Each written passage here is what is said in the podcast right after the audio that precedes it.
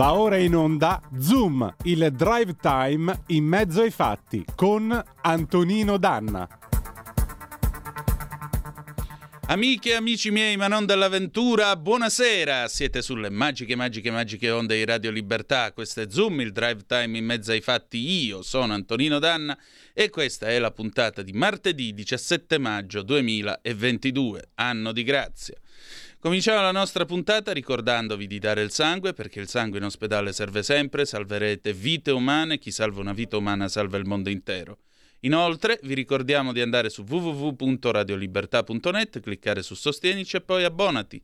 Troverete tutte le modalità per sentire questa radio un po' più vostra, dai semplici 8 euro della Hall of Fame fino ad arrivare ai 40 euro del livello creator che vi rende coautori e co-conduttori di almeno una puntata del vostro show preferito col vostro conduttore preferito. Cominciamo questa puntata con due commemorazioni, a riprova del fatto che, come dicono gli americani, it takes a whole to make a world. Cominciamo quindi ricordandoci che ci vogliono tutti i tipi per fare un mondo e che il bene e il male si affrontano e si combattono ogni giorno. Il 17 maggio del 1972, alle 9 e un quarto del mattino, un giovane uomo di 34 anni eh, venne barbaramente assassinato perché ritenuto colpevole della morte di un altro giovane uomo nel corso delle indagini per la bomba a Piazza Fontana del 12 dicembre 1969. Il giovane uomo che perse la vita quel giorno aveva appena 34 anni, si chiamava e si chiama ancora Luigi Calabresi. Chi morì invece volando giù dal, dal quarto piano della questura di Milano era il povero Pino Pinelli, anarchico, che fu vittima, così dice la, la, verità giudiziaria, così è stato definitivamente una volta per tutte stabilito, fu vittima di un malore attivo. Luigi Calabresi prima di uscire di casa si era vestito con i pantaloni grigi, una giacca scura, nera, e aveva messo una, racconta sua moglie Gemma Capra Calabresi, eh, si era messo una cravatta di colore rosa e poi era risalito un attimo a cambiarsi, ne aveva messa una di colore chiaro, una bianca, di lana bianca. Dice come sto? chiese a sua moglie. Bene, ma stavi bene pure prima. E lui rispose sì, però con questa si nota di più la mia purezza. Allora, questa sera, commissario, se mi aprite la telecamera laterale, Ecco qua, commissario, questa sera questa cravatta non è proprio di lana chiara, però la metto per ricordare lei e renderle omaggio. Mi sarebbe tanto piaciuto, mi piacerebbe tanto l'idea di un, di un romanzo in cui lei racconta una indagine o risolve un caso. Chissà come sarebbe stato un romanzo con protagonista il commissario Calabresi che fa un'indagine. E ricordiamo lui, ricordiamo la dignità della sua famiglia che per 50 anni ha chiesto giustizia e non vendetta, giustizia e non vendetta, con estrema dignità.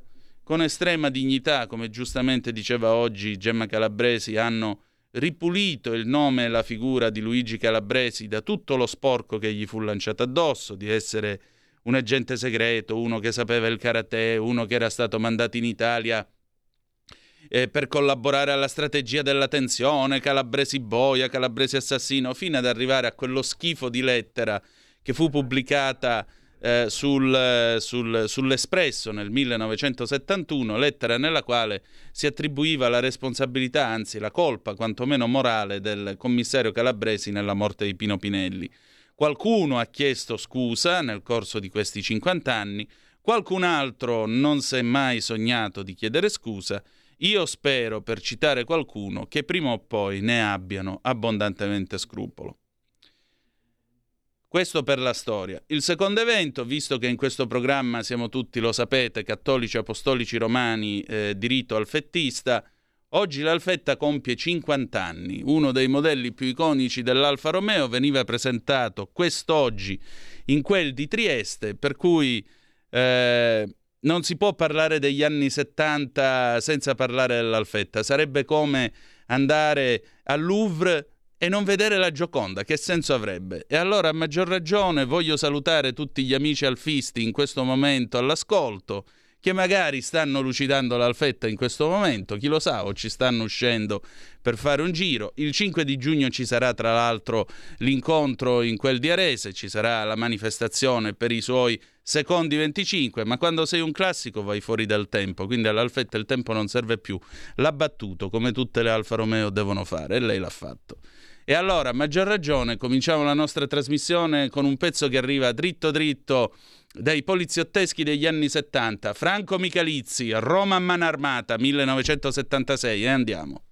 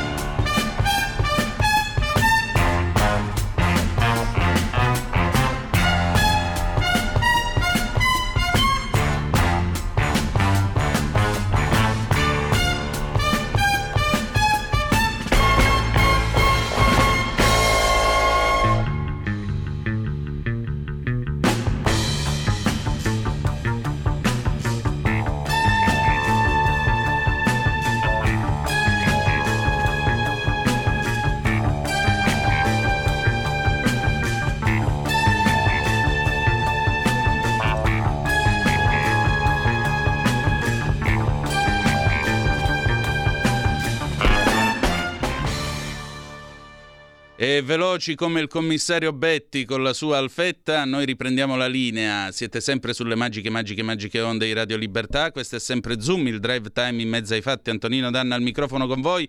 Ma abbiamo una telefonata. Mimmo da Napoli. Pronto, Mimmo? Che è successo? Antonino, Antonino, Ciao. ospitami tu. Eh, vengo ad aggrapparmi a- alla possibilità che tu possa dirlo. Che te serve? Dimmi. sentirmi tutti. Eh. C'è un'emergenza sicurezza che dallo Stato, non i, i sindaci, ah, eh, mi trovo in una città praticamente abbandonata dallo Stato. Mm. Ci stanno feriti a morire. Eh, Ragazzi di 16-17 anni che si, si accoltellano, scippi, rapine, non si capisce niente. Non venite a Napoli in questo momento, perché lo Stato ci ha abbandonato. Stanno tutti al governo, non c'è opposizione, non c'è niente, e il ministro della- del- degli interni non se ne frega proprio di questa città.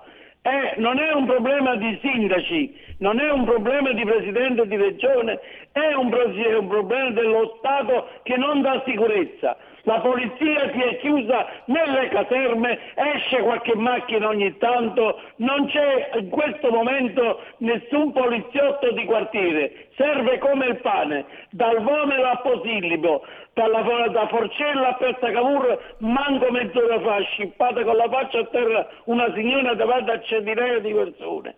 Non se ne può più, è un inferno Napoli, i media nazionali fanno schifo, non c'è più libertà di informazione, questa roba non viene riportata. E siamo, siamo praticamente in una situazione pazzesca. Personalmente anche io alla sezione centrale ho assistito a una vergognosa, un vergognoso scippo, non se ne può più, lo Stato ci ha abbandonati, i media ci hanno abbandonati, a noi stessi. Salvini tutti, Forza Italia che viene Berlusconi domani, ma che viene a fare Berlusconi qui a Napoli? Ci, fa, ci fa solo vergognare nel mondo e, e il PD fa silenzio, 5 Stelle fanno silenzio. Ma scusami questo sfogo, non ne possiamo più di questa situazione. Noi tremiamo per i nostri figli perché li abbiamo fatti studiare una vita, li abbiamo coccolati, li abbiamo portati e adesso quando devono rientrare di sera tremiamo perché possono essere coinvolti in queste cose qui. Non ne possiamo più, parliamo di una città di un milione, oltre un milione di abitanti, abbandonata a se stessa non sta in Africa, sta in Italia, fate qualcosa! Scusami Antonino ti ringrazio. Prego, grazie del tuo sfogo e grazie della tua voce. Allora, eh, c'è poco da dire. Io mi viene in mente, mi è venuta in mente mentre tu parlavi una frase che pronuncia eh, il professor Bellavista in Così parlò Bellavista di Luciano De Crescenzo. Eh, guarda caso, anno 1976, come un altro film che mi viene in taglio di eh, citare, dopo che abbiamo citato Roma a mano armata, Napoli violenta del 1976, pure quello, e sempre con Maurizio Merli. E a volte dice il professor Bellavista nei, oh, che è l'alter ego di Luciano De Crescenzo, a volte mi sembra che Napoli sia l'ultima possibilità rimasta al genere umano. Ma se l'ultima possibilità rimasta, nel senso di quel dialogo tra amore e libertà, viene ulteriormente deturpata da una criminalità che sostanzialmente fa quello che vuole, sì, hai ragione tu, lo Stato ha abbandonato Napoli e Napoli merita di più. Napoli merita un ministro dell'interno, per esempio, che abbia lo stesso coraggio come lo ebbe Sarkozy quando c'erano le, le, rivolte nelle banlieue, abbia lo stesso coraggio di uscire a piazza plebiscito, andare a piedi fino a Scampia e dire come disse appunto Sarkozy quando faceva il ministro del, dell'interno, la piazza è mia. E non è che è sua nel senso di Luciana Lamorgese, ma nel senso dello Stato, la Repubblica Italiana non O Sistema, non A Camorra. La piazza è dello Stato, che siamo noi. Lo Stato con le sue leggi, lo Stato con i suoi regolamenti, lo Stato con i suoi magistrati, inquirenti e forze dell'ordine. Quindi, a maggior ragione, questa voce, e voglio dire, Mimmo non è certo ascrivibile a personaggio con simpatie leghiste, perché sapete che il suo punto di vista è sempre un punto di vista eh, a sud del Garigliano e ha giustamente le sue legittime posizioni. Però ha ragione nel, questo, nel lanciare questo grido d'allarme. Napoli è Italia e merita di più e meglio. Signor Ministro Luciana Lamorgese. Abbiamo un'altra telefonata. Pronto? Chi è là? Pronto, sono Carletto da Parma. Ciao Carletto. Ha, ha ragione Mimmo, però la, uh, in ottobre alla Lega gli hanno uh, annullate tre liste, tre liste che appoggiavano, li hanno annullate, se la deve prendere col, col, quelli che hanno votato quel sindaco lì, ha capito? Ha, ragione quello là, però eh, la, qua la Lega non c'entra, eh, gli hanno annullato le liste. Sì, ma eh, l'ordine pubblico non compete al sindaco, l'ordine pubblico compete al Ministero dell'Interno in questi eh, casi. Certo. Quindi... Vogliono, uh, vogliono, tutti Salvini in tutta Italia. Va bene, la, buona, buona, trasmissione. Grazie a te Carletto, un abbraccio.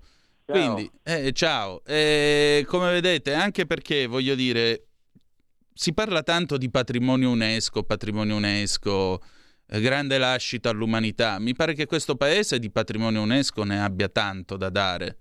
Allora, cerchiamo di tutelarlo questo patrimonio UNESCO il patrimonio UNESCO rappresentato da Venezia, il patrimonio UNESCO rappresentato alle Langhe. Anche Napoli merita di essere un patrimonio dell'umanità e come tale va tenuta pulita e in ordine, legge e ordine, che non è fascismo per quelle anime belle che volessero etichettare questa trasmissione di simpatie in orbace o nostalgiche di quando i treni arrivavano in orario, che poi non è vero che arrivassero in orario a quel tempo, tra l'altro.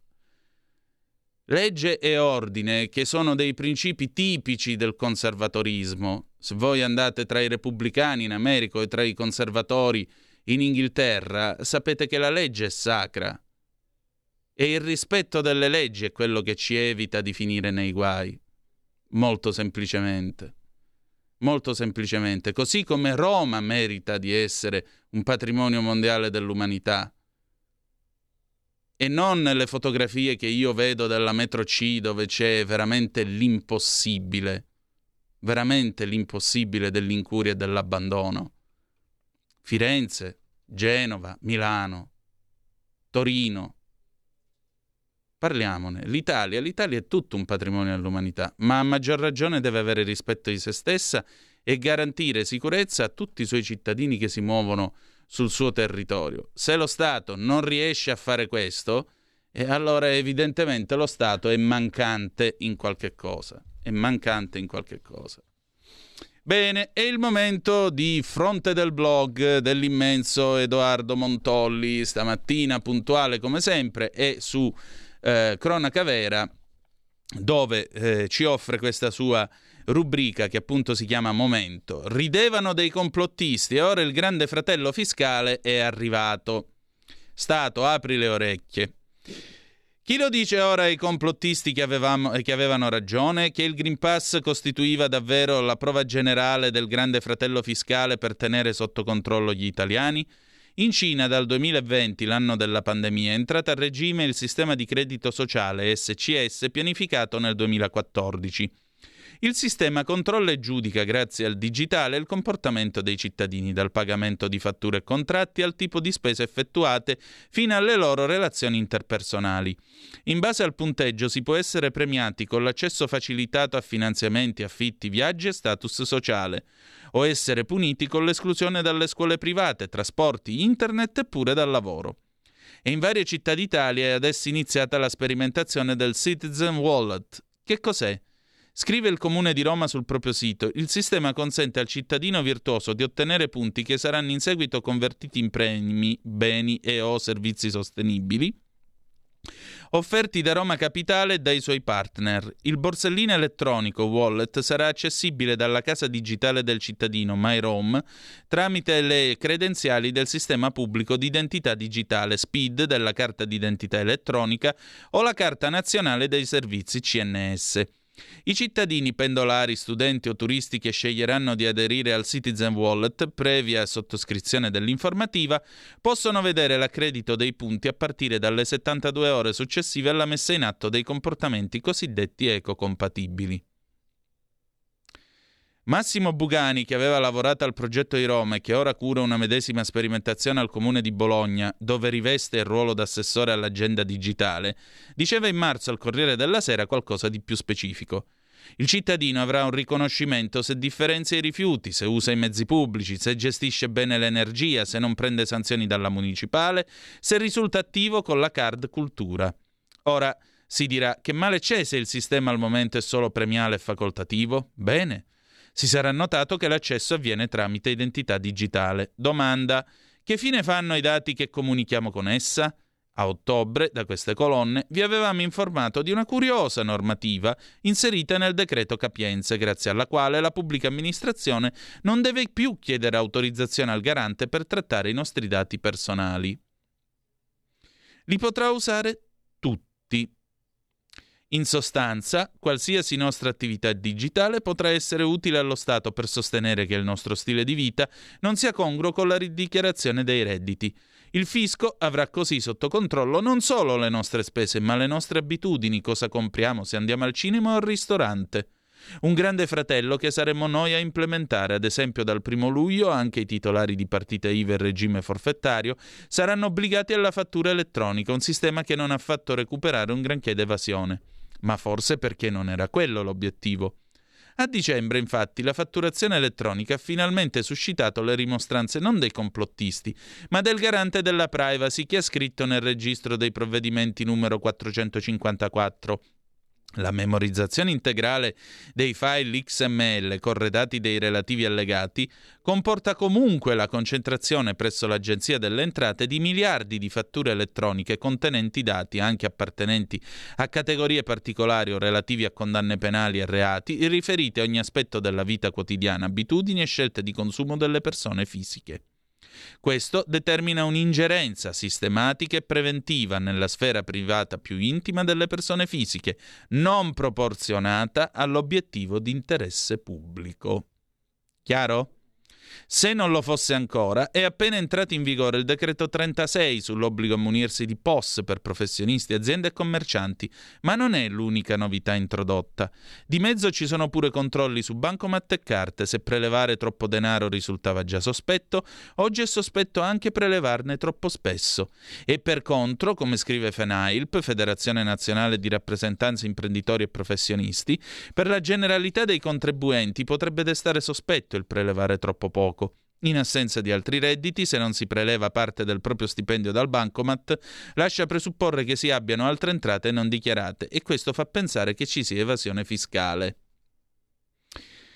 Prelevi troppo? Rischi la sanzione. Troppo poco? La rischi lo stesso. Vale per tutti, autonomi e dipendenti. Dove si arriverà? Verosimilmente, a un mare di contestazioni ingiuste, ma sulle quali il cittadino non sarà in grado di difendersi, di difendersi potendogli contestare l'erario anche prelievi di anni prima. In un commento a un articolo del Sole 24 Ore, un internauta ha scritto: La segnalazione per riciclaggio dopo un versamento in contanti sul conto di mia madre novantenne per lavori urgenti in bagno necessari a persone invalida mi ha convinto. In futuro solo contanti e che facciano tutte le leggi che vogliono. Siamo alle radici, questo lo dico io a margine, del processo inquisitoriale o stalinista, che sono la stessa medesima cosa, e cioè, anche se sei innocente, arrenditi alla colpa. Vi rendete conto che questo Stato, peggio dell'Unione Sovietica, peggio dell'Unione Sovietica, sta creando un 1984 nel quale basta un impiegato dell'Agenzia delle Entrate premere quattro tasti e la vostra privacy, la vostra vita privata, i vostri sogni, il vostro lavoro vengono infilati in un tritacarne telematico e tutti sanno tutto di tutti. Allora, la privacy, questa idea metafisica che dovevamo tutelare noi stessi, dovevamo tutelare la nostra intimità, dovevamo tutelare la nostra libertà e così via. La privacy, che cos'è se non un segreto di Pulcinella, visto che bastano quattro tasti e l'Agenzia delle Entrate sa tutto di voi e delle vostre vite. Abbiamo una telefonata, pronto? Chi è là? Eh, buonasera, mi chiamo Maria. Buonasera. Ecco, io mh, mm, ascoltavo lei però poi mi è venuta in mente un'altra cosa. Dica. Se noi ci troviamo in queste condizioni, lo dobbiamo tutta alla politica che, ha, che ha, ha, ha, diciamo, ha votato tutte le porcherie che hanno fatto. Ha capito? Vuol dire che questi personaggi sono così ignoranti che non possono stare al governo perché sono pericolosi. Ha capito? Guardi, io condivido il suo punto di vista, è colpa di una certa politica se siamo arrivati a questo, perché non è eh. attraverso l'occhiutaggine degna dell'Unione Sovietica che si fa. Abbiamo in Parlamento tutti questi signori che mangiano a tradimento i stipendi, gente che non, oltre che non capisce nulla, sta mangiando degli stipendi che non merita. Comunque la ringrazio, buongiorno. Prego signora, la ringrazio io per il suo intervento. Eh, c'è poco da dire, queste sono scelte politiche come sottolineava la nostra ascoltatrice. Sono scelte politiche che sono state fatte da questa compagine, quindi ci auguriamo che al prossimo giro eh, il fisco torni ad essere il fisco e non l'inquisizione spagnola, per citare i Monty Python, perché nessuno si aspetta l'inquisizione spagnola. E poi perché francamente i dati servono per pagare le tasse, non per decidere che stile di vita ho io, se è ecocompatibile, se va bene, se mi dovete dare un credito sociale oppure no. Perché queste robe si possono fare in un posto come la Cina, non nell'Occidente che si vanta e si inebria dei suoi diritti, delle sue libertà e delle sue tutele. Altra telefonata, pronto chi è là? Pronto? Sì. Sì, buonasera Tony. Carissimo. Ciao. Se posso fare una battuta sul referendum? Accomodati. E niente, eh, speriamo che gli italiani a questo giro ci, ci capiscano.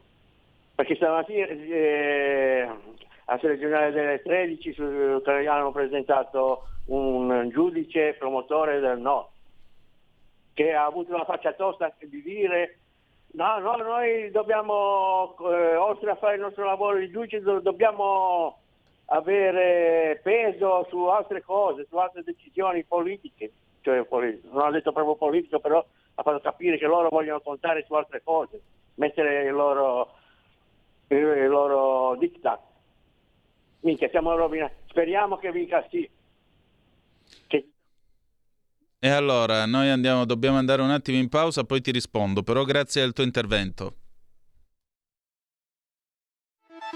Stai ascoltando Radio Libertà, la tua voce libera, senza filtri né censure, la tua radio.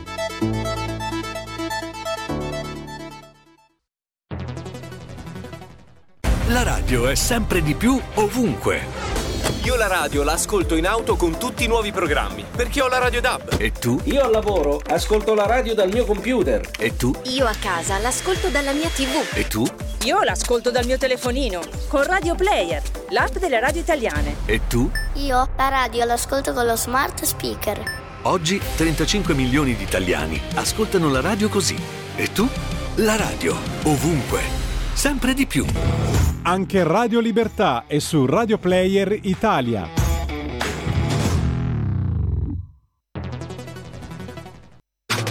Stai ascoltando Radio Libertà. La tua voce libera, senza filtri né censura. La tua radio.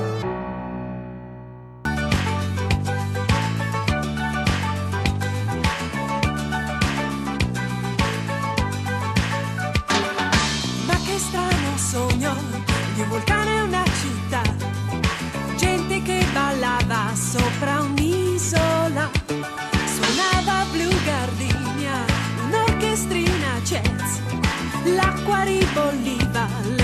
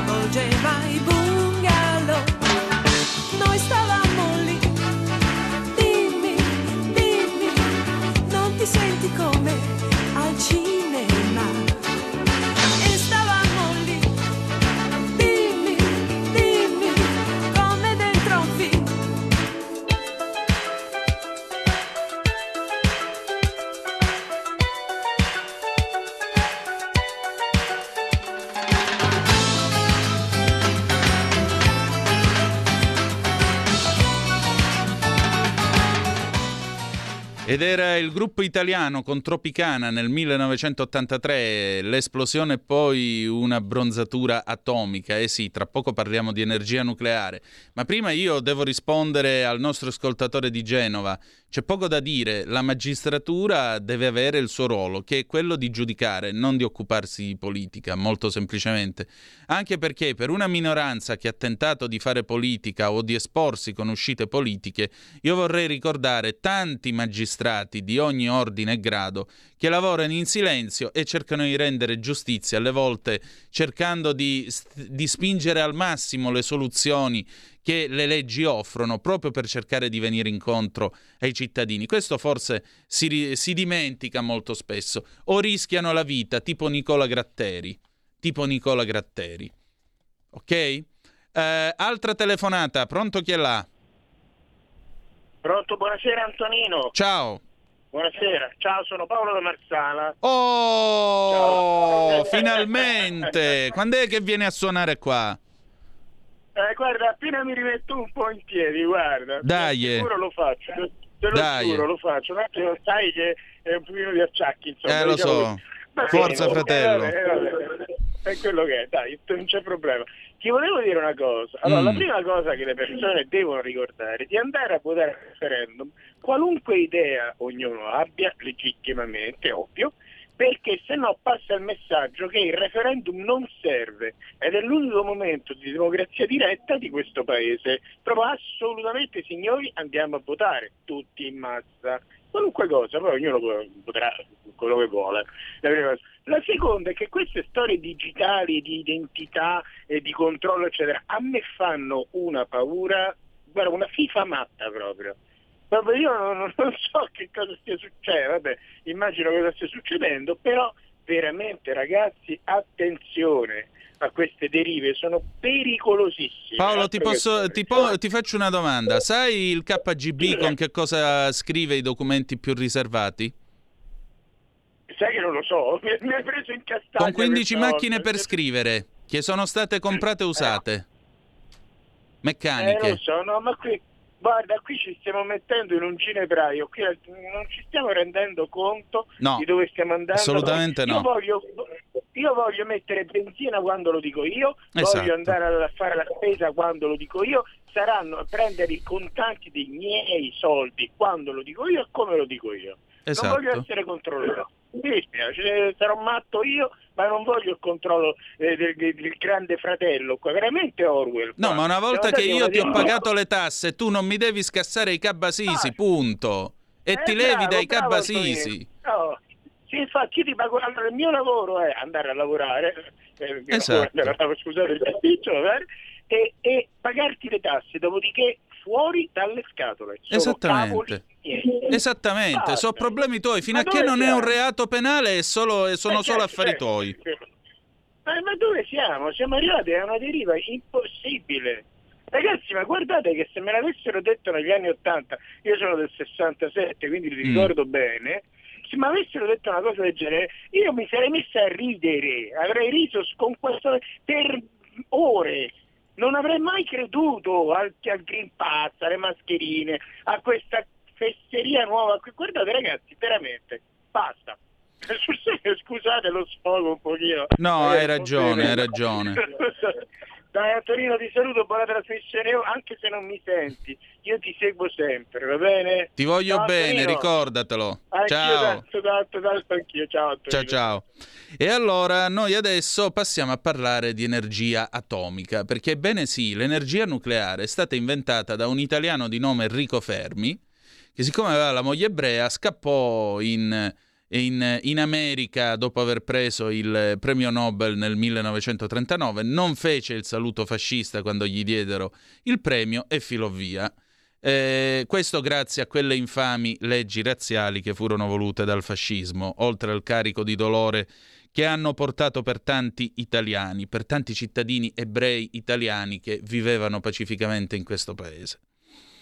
E ogni volta che si parla di questo benedetto atomo, pare che si stia parlando di evocare il demonio in diretta. Allora, noi stasera abbiamo una persona che tra poco si manifesterà, ve la presento con molto piacere, che finalmente risponderà a tutte le vostre, a tutti i vostri dubbi e a tutti i vostri terrori e timori che non hanno motivo di essere fondati in merito al nucleare.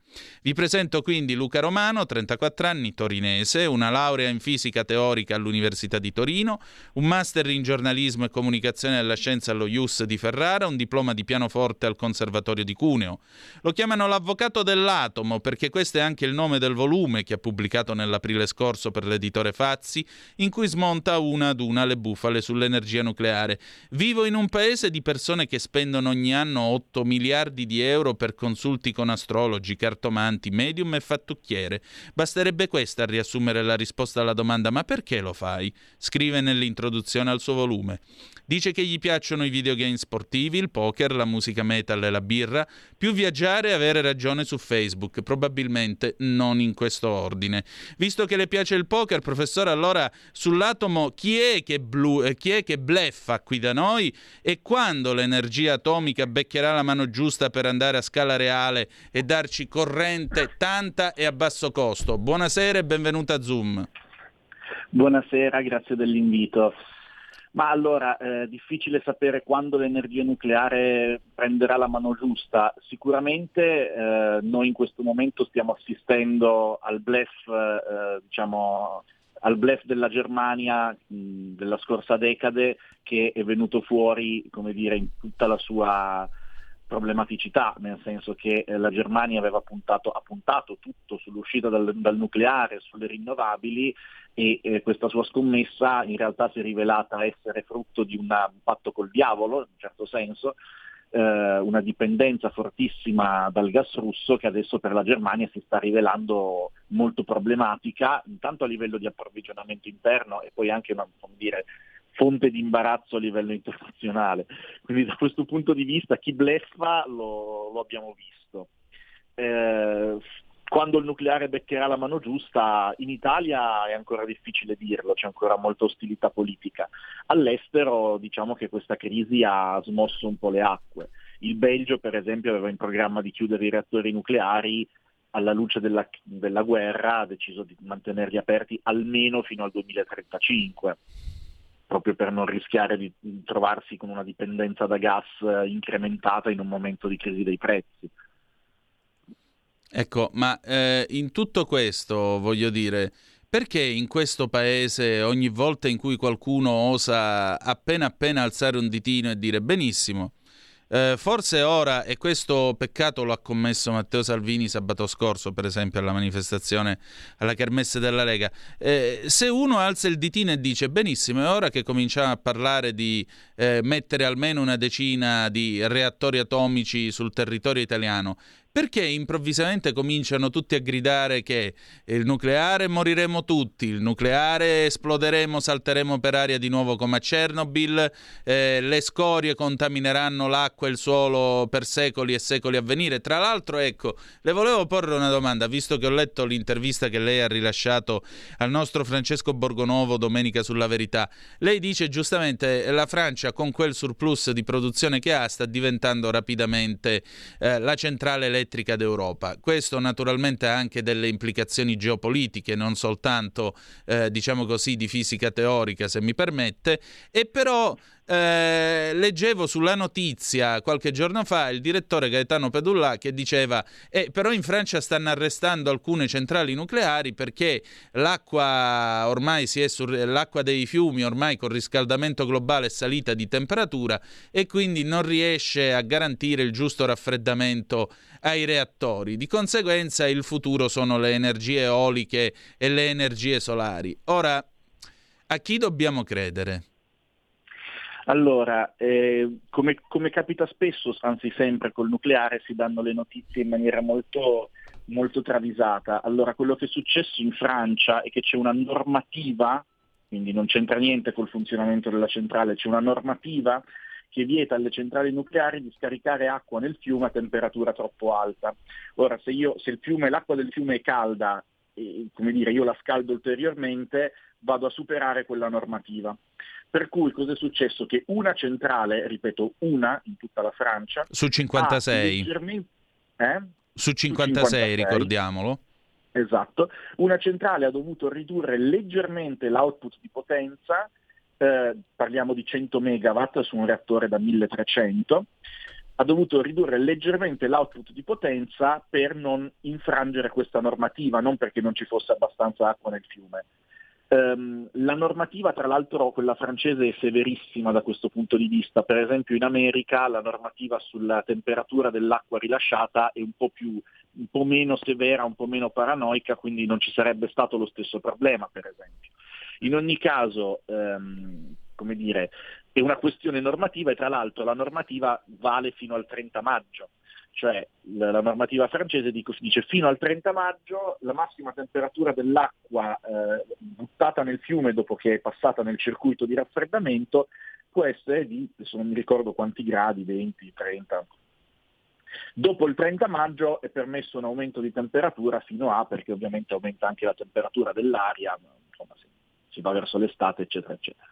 Per cui, eh, come al solito, si è fatta una notizia, si è fatto un casino, si è parlato, si è fatto molto rumore su una notizia che non è neanche, cioè, non è una notizia, è una, mm, come dire, è come se io se io dirigessi un giornale e facessi un articolo dicendo che oggi nello stabilimento Fiat eh, di, non lo so, Mirafiori si è guastata una macchina chi se ne frega, capita tutti i giorni, no? Appunto. In qualsiasi fabbrica capitano dei guasti, degli inconvenienti, degli...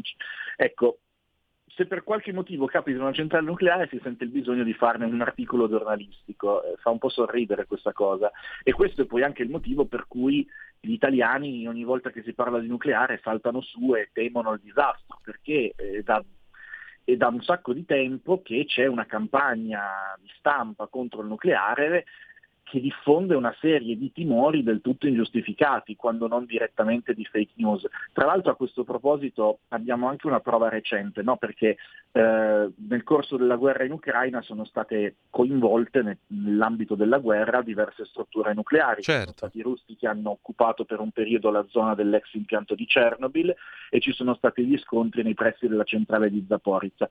Ecco, Mm, non è successo niente, non, non, c'era il rischio che succedesse niente, nonostante questo i giornali italiani hanno scritto di tutto, no? pericolo nucleare, saltia, salteremo tutti in aria, c'era la gente che andava a comprare le pastiglie di iodio in farmacia sì. eh, leggendo i giornali italiani, col rischio tra l'altro di farsi del male, perché come tutte le, le insomma, eh, i presidi medici va preso su indicazione di un medico.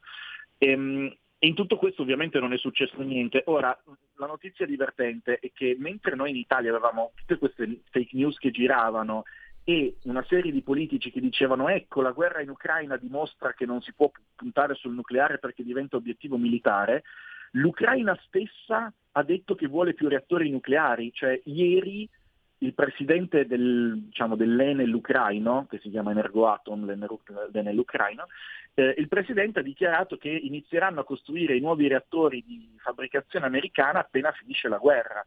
Quindi cioè, loro che ce li hanno in casa e che hanno visto perfettamente che persino in guerra non sono un pericolo ne vogliono di più. Noi siamo andati avanti per un mese a fake news, abbiamo avuto... Posso fare i nomi? Prego, prego. Abbiamo avuto Massimo Gramellini che ha aperto sul Corriere della Sera con quando c'è stato gli scontri alla centrale di Zaporizza, lui ha aperto scrivendo questa mattina mi sono svegliato e ho scoperto che l'Europa avrebbe potuto non esserci più, che è una stupidaggine colossale, no? cioè, ma neanche se fosse successo davvero il disastro metteva a repentaglio tutta l'Europa. Ecco, noi siamo andati avanti per un mese così, certo che poi la gente ha paura se, se l'informazione è questa. Mi pare chiaro, mi pare anzi abbastanza ovvio.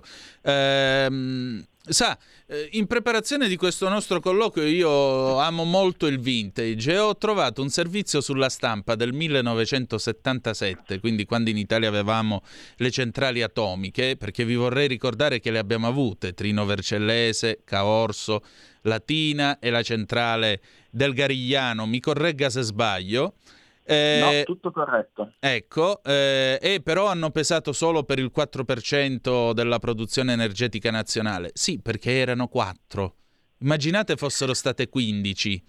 Ma, perché eh... erano 4, ma non solo, perché le prime tre erano reattori di prima generazione, erano dei modellini praticamente. Cioè, esatto. Cioè, Latina era una centrale da 180 megawatt, oggi le si fa da 1600 eh, dobbiamo pensare che le prime tre centrali italiane erano veramente dei modelli, modellini costruiti negli anni 60, all'inizio degli anni 60, per capire se la cosa era fattibile, era una tecnologia nuova, erano prototipi assoluti e infatti l'Italia è stata pioniera in questo senso. l'Italia è stata la terza potenza nucleare mondiale per un breve periodo, davanti all'Unione Sovietica e alla Francia, dietro all'Inghilterra e agli Stati Uniti. Quindi eh, da questo punto di vista quei reattori lì erano piccoli perché erano proprio i primi, ma se oggi avessimo 15 reattori da 1500 invece che da 150, insomma. Eh, appunto, se non sbaglio Caorso era quella che, diciamo, la centrale, peraltro più recente di costruzione, quella che aveva la potenza maggiore, o mi sbaglio? Sì, Caorso fu già costruita in periodo successivo. Eh, non era più un modellino. Eh no, era un reattore da 860 megawatt, però durò quattro anni perché Caorso entrò in funzione nel nell'83, 82-83 fu spenta nell'87, quindi ecco, pensate. meno di 5 anni. Pensate che bello, comprare, una, eh, comprare un'automobile, usarla 4 anni e poi metterla in garage, basta, finire lì, manco rottamarla, metterla in garage. Poi aspettare 20 anni e toglierle il motore, perché ora se non sbaglio a Caorso hanno smantellato il, re, il reattore. E... Eh, Appunto, stavo dicendo, guardavo questo servizio, leggevo questo servizio del 77 della stampa sulla centrale di Montalto di Castro, altro grande spreco di denaro pubblico perché poi è stata convertita in policombustibile e così via. E gli ambientalisti di allora fecero la manifestazione dicendo che la centrale avrebbe ucciso tutti i pesci per il calore appunto dell'acqua di raffreddamento. Eh, ci sarebbero stati un incremento di malattie legate ai tumori e all'irradiazione la fauna sarebbe stata sconvolta, la centrale avrebbe deturpato quindi l'ecosistema a Montalto di Castro. Ora, in questo paese qualche anno fa il governo Berlusconi ha incautamente osato parlare di nuovo di nucleare.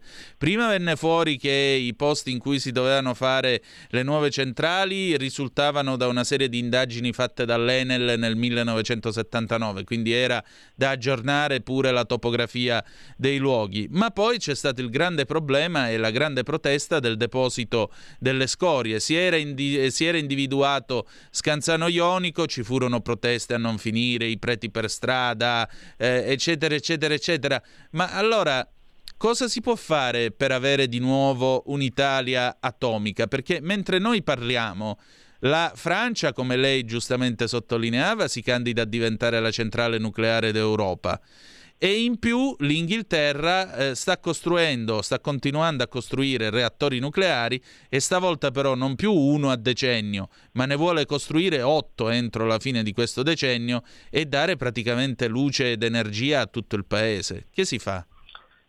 Eh, oddio, onestamente è una domanda difficile questa, nel senso che io L'unica cosa che io posso fare come divulgatore scientifico è quella di cercare di diffondere consapevolezza e informazione, sperare che le persone a, a lungo, prima o poi capiscano. Ecco. Eh, diciamo che il prezzo della nostra miopia energetica stiamo iniziando a pagarlo molto caro in bolletta. Mm. Eh, io non so quanto ancora avanti si potrà andare con i politici che raccontano la favoletta delle rinnovabili che abbassano i costi, perché le rinnovabili purtroppo non li abbassano i costi, sarebbe bello se lo facessero, ma non lo fanno.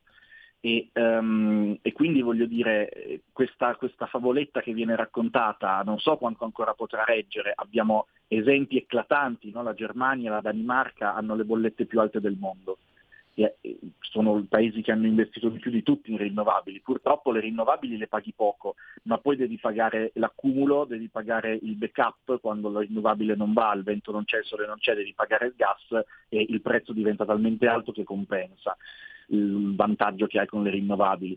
Per cui io credo che tra le bollette che sono schizzate alle stelle, le emissioni che continuano a essere alte, l'Italia ha ridotto molto poco, eh, io spero che gli italiani inizino a rendersi conto che insomma, c'è stata una, dire, una politica energetica poco lungimirante. Poi il vero problema è che ehm, serve, per il nucleare serve esattamente lungimiranza, nel senso che bisogna fare un piano energetico pensato non con un orizzonte del prossimo anno o prossimo tre, dei prossimi tre anni, ma pensato con l'orizzonte del prossimo decennio o ventennio. Questo è il problema che, dell'Italia in generale. Vale per l'energia, ma vale su tante cose. No? E, eh, l'Inghilterra ha detto noi faremo, inizieremo otto reattori da qui al 2030 e poi faremo un reattore all'anno fino al 2050, un totale di 24 nuovi gigawatt di nucleare. La Francia ha detto noi ne inizieremo 6 entro il 2030 e 8, altri 8 entro il 2040, quindi come dire, eh, una pianificazione eh, a, a, dire, che, in, che, guarda in avanti. Eh, anche la Finlandia e la Svezia, stessa cosa, loro sono anche, anche, la Finlandia e la Svezia sono due paesi molto nucleari e questo dovrebbe anche far riflettere un po' le persone a sinistra, io trovo, nel senso sono le due socialdemocrazie per eccellenza, no? Sono i paesi socialdemocratici dove ci sono i diritti per tutti, dove sono favorevoli all'immigrazione, a tutte queste cose qua, però sono anche due paesi che hanno una quantità enorme di energia nucleare. Um, anche questi paesi qua hanno dei piani energetici che guardano già oggi al 2040, al 2050. Noi continuiamo a dire ah no, dobbiamo fare le rinnovabili entro il 2030 e poi dopo il 2030 cosa facciamo? Dobbiamo pianificare, dobbiamo avere un orizzonte di lungo termine e qua secondo me l'instabilità politica italiana gioca un, un grosso ruolo perché noi cambiamo tre governi per legislatura e quindi eh, i, i, politici sono sempre a guardare alle prossime elezioni invece esatto. che alla prossima generazione. Eh, abbiamo una telefonata, la prendiamo subito. Pronto, chi è là? Pronto, ciao, sono Mauro da Reggio. Ciao carissimo.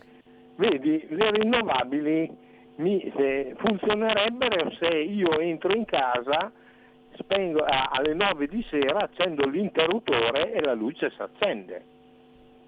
Mm. Posto che dietro a casa dovrei avere un accumulatore di 8 piani no, eh, per, per, avere l'accumulo, perché non è continuo, con, con, con eh, l'energia atomica io entro in casa alle 10 di sera, accendo l'interruttore e ho la corrente sempre. Detto questo, al di là di tutto che non so quando arriverà l'energia atomica a livello di diffusione, per cui due atomi si scontrano e div- cioè si uniscono e diventano due atomi di elio, quindi non c'è assolutamente inquinamento da, dovuto da scoria, adesso siamo ancora alla, alla, fissione.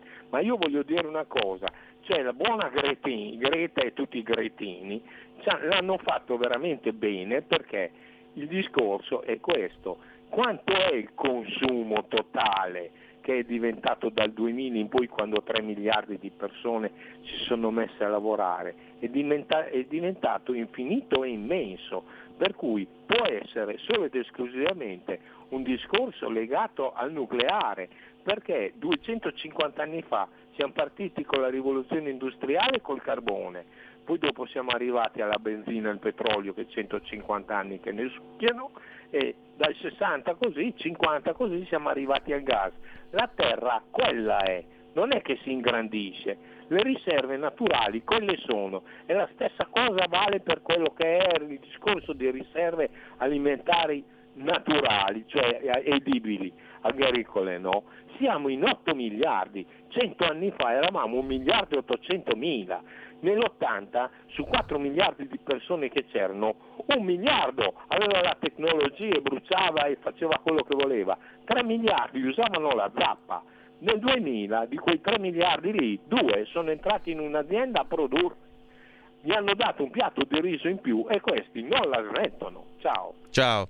Eh, eh, questo è un tema che naturalmente pone il nostro ascoltatore. C'è sempre più bisogno di energia elettrica. Noi perché dobbiamo passare alla moda dell'auto elettrica? Per me è solo una stupida moda, perdonate, ma non, può, non la posso che ritenere in questo modo, specialmente in questo momento storico. E poi perché ci sono energie, e ci sono economie emergenti, quali appunto la Cina o l'India, che hanno una fame di energia che la metà basta. Che si fa, professore? Uh, allora, intanto mh, preciso solo una cosa, n- non sono professore, mm. sono, sono, laureato, quindi sono dottore. Dottore, ma, allora. Ehm, non sono professore perché non insegno in università. Prego. Eh, allora, il tema ovviamente è molto reale, è molto importante ed è quello della crescita energetica. Allora, eh, questo è un tema che molto spesso si trascura, cioè molto spesso si sente eh, diciamo, quando si parla di decarbonizzazione, di lotta al riscaldamento globale, si sente dire che bisogna ridurre i consumi. di energia e magari noi occidentali questo possiamo farlo, ne abbiamo tanta, possiamo anche fare qualche rinuncia, in teoria, no? supponiamo. Però come lo spieghi a 850 milioni di persone che vivono senza elettricità, che dovranno ridurre i consumi? Cosa riducono quelli? Quelli ci Appunto. dicono ti mandano a quel paese, ti dicono no, io l'elettricità la voglio, tu ce l'hai perché devo stare senza. E eh, quindi, come dire, eh, ovviamente si pone il problema di generare tanta energia in maniera pulita. Eh, il nucleare da questo punto di vista è una risposta, una parte della risposta, perché io poi non sono uno contro le energie rinnovabili, le energie rinnovabili vanno implementate nei giusti contesti, nei giusti modi, ehm, eh, con criterio, ecco, anche lì facendo la pianificazione, una cosa che in Italia non abbiamo fatto neanche quando abbiamo fatto le rinnovabili. Noi quando abbiamo fatto le rinnovabili abbiamo detto, beh, incentiviamo le rinnovabili a caso, buttiamo soldi a chi si fa i pannelli solari. Il risultato è che in Italia abbiamo i pannelli solari nelle regioni del nord dove la gente aveva i soldi da investire e non nelle regioni del sud dove c'è il sole. Per cui Esatto. paradossalmente abbiamo i pannelli solari in Italia che producono meno di quelli, ci producono quanto quelli tedeschi, anche se noi avremo molto più sole della Germania. Quindi di nuovo mancanza di pianificazione anche, anche in quell'ambito lì. E ehm, come dire, bisogna pianificare eh, le cose e questo per fortuna i paesi in via di sviluppo lo stanno facendo, infatti eh, ci sono 31 paesi oggi, eh, paesi in via di sviluppo, che vogliono sviluppare un programma nucleare, 17 dei quali sono in Africa. Tra l'altro i programmi nucleari africani guardano molto, con molto interesse ai reattori nucleari anche per la desalinizzazione dell'acqua di mare a scopo di eh, coltivare nelle aree desertiche, questo ovviamente è importante perché consente appunto uno sviluppo umano, consente di dare da mangiare a tutti senza andare a bruciare le foreste, senza andare ad abbattere, eh, insomma, a devastare la natura perché vai a coltivare in aree precedentemente desertiche. Ehm, a parte questo dettaglio, io in generale non sono convinto che sul pianeta siamo in troppi, oltretutto è vero che stiamo aumentando, ma la crescita sta rallentando, no? ormai col Covid dovremmo aver capito che cos'è una crescita logaritmica.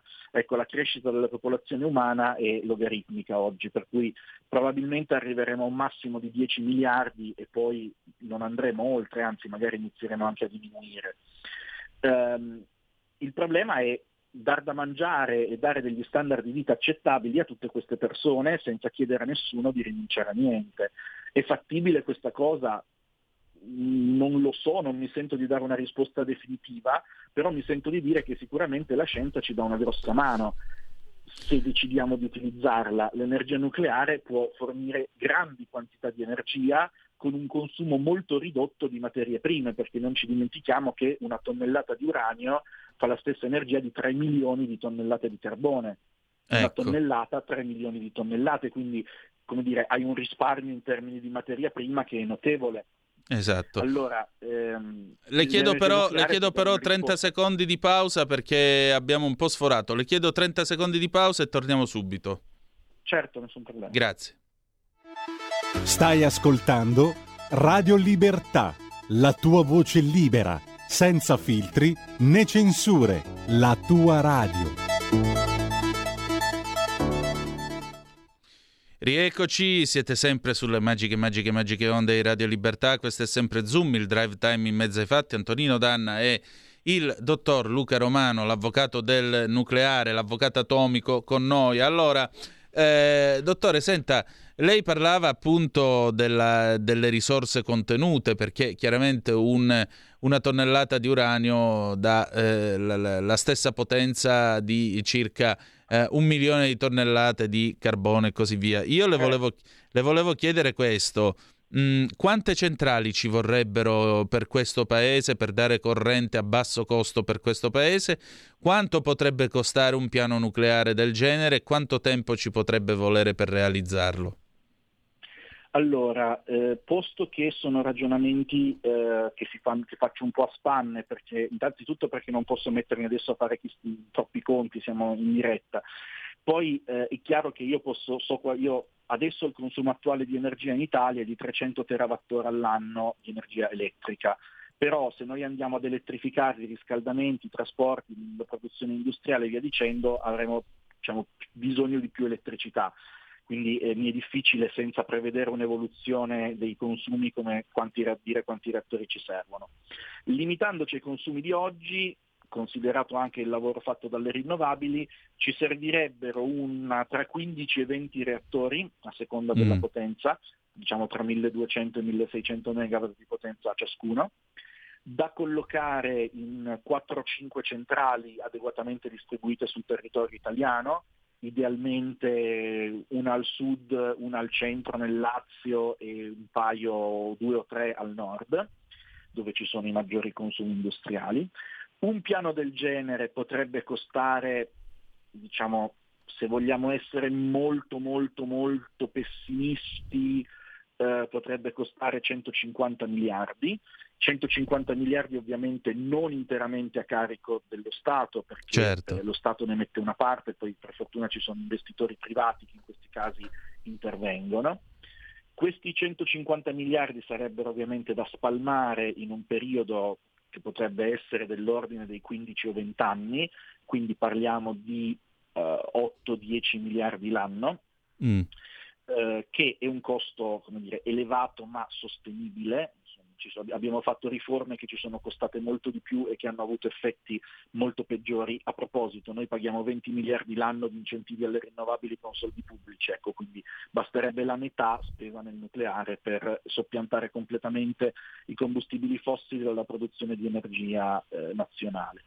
Ehm, le tempistiche ovviamente eh, dipendono in larga parte dalla burocrazia, nel senso che come già per le rinnovabili c'è un iter autorizzativo e se ogni volta dobbiamo passare dal TARE, dal Consiglio di Stato e le proteste dei comitati locali e il, voto, il Consiglio regionale che si oppone, il Consiglio provinciale che si oppone, il Consiglio comunale che si oppone, andiamo avanti dieci anni prima ancora di iniziare la costruzione. Se invece il governo decide che quella struttura è di interesse strategico nazionale, non, non può esserci opposizione locale e, e, dire, le cose si sveltiscono. Allora, eh, in questo caso le tempistiche si può supporre che magari i primi reattori avrebbero qualche ritardo perché magari non, non costruiamo reattori nucleari da decenni in Italia, quindi dovremmo riprenderci la mano. Sicuramente dovremmo affidarci ad aziende estere, francesi, coreane, americane, per la costruzione e, ehm, e imparare da loro il know-how e quindi anche supponendo però che i primi reattori vadano in ritardo, se ne facciamo 15 dopo il terzo, come dire, abbiamo imparato, andiamo a regime, Certo. quindi ipoteticamente la costruzione dalla prima pietra del primo reattore all'avvio dell'ultimo reattore potremmo impiegare una quindicina d'anni. Ecco. Una quindicina d'anni. A valle delle autorizzazioni, per cui se le autorizzazioni impiegano 10 anni, questi 15 diventano 25. Se le autorizzazioni di anni ne impiegano 3, questi 15 diventano 18 e per il 2040 siamo carbon neutral. Esatto, esattamente. E magari allora poi possiamo parlare di passare tutti con la macchina elettrica, tanto avendo bollitori nucleari in quasi tutto il paese a dare corrente elettrica a basso costo, possiamo parlarne, ma non così. D'accordo, allora dottore, io la ringrazio molto del suo tempo e della sua disponibilità perché ci ha chiarito non poco le idee e ha il piacere di riaverla presto, va bene? Non c'è problema, vi ringrazio del- dell'invito e buona serata. Grazie ancora, grazie ancora. E allora adesso riprendiamo la linea, siete sempre sulle magiche, magiche, magiche onde di Radio Libertà e riprendiamo il nostro cammino perché come ogni martedì è tempo di Marco Gregoretti. Di che cosa parliamo con il nostro giornalista investigativo numero uno? Parliamo della storia di una giovane donna, non aveva ancora 19 anni, che il, di- il 12 di maggio del 1977 è morta sul ponte Garibaldi a Roma. Questa ragazzina si chiamava e si chiama Giorgina Masi, ma venne storpiata in Giorgiana Masi e così viene conosciuta e ricordata oggi da tutti. Che cosa c'è dietro questa morte? Che cosa è accaduto? Beh, questo ce lo racconta tra poco Marco Gregoretti. Andiamo.